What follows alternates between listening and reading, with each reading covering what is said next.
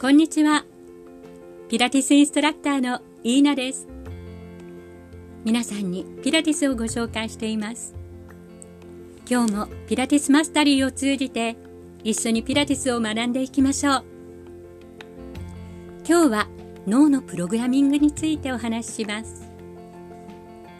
運動不足の状態や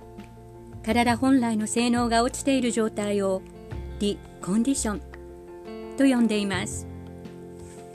単に筋肉や関節が錆びついてしまっているだけではありません。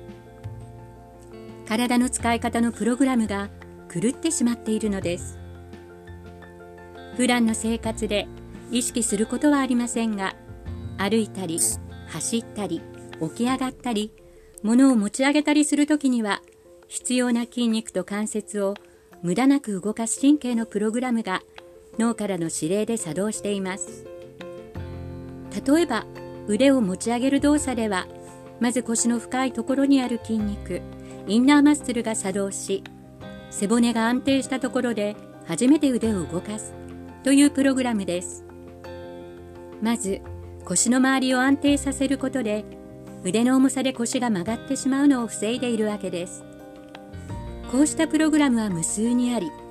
筋肉や関節を適当なタイミングで適当な時間だけ動かします。スポーツであるスキルやテクニックが練習するとできるようになるのも実は新しいプログラムが脳に書き加えられていくからです。ピラティス氏の唱えた無意識化にあるマインドこそが体の使い方や習慣に大きく影響する。間違った動作や習慣は強制する必要があるというのはまさにこうした脳におけるプログラムのことを指すのでしょう。このプログラムはとても柔軟に新しいスキルを獲得する一方で悪い癖や間違った体の使い方を続けているとそれを学習してしまいます。一日中座り続けている人は立ち上がるという簡単な動作さえプログラムに狂いが生じて思いがけず立ち上がった瞬間にギックと痛みが出たりするわけです。ヒップアップのエクササイズでもプログラムが狂ったままだと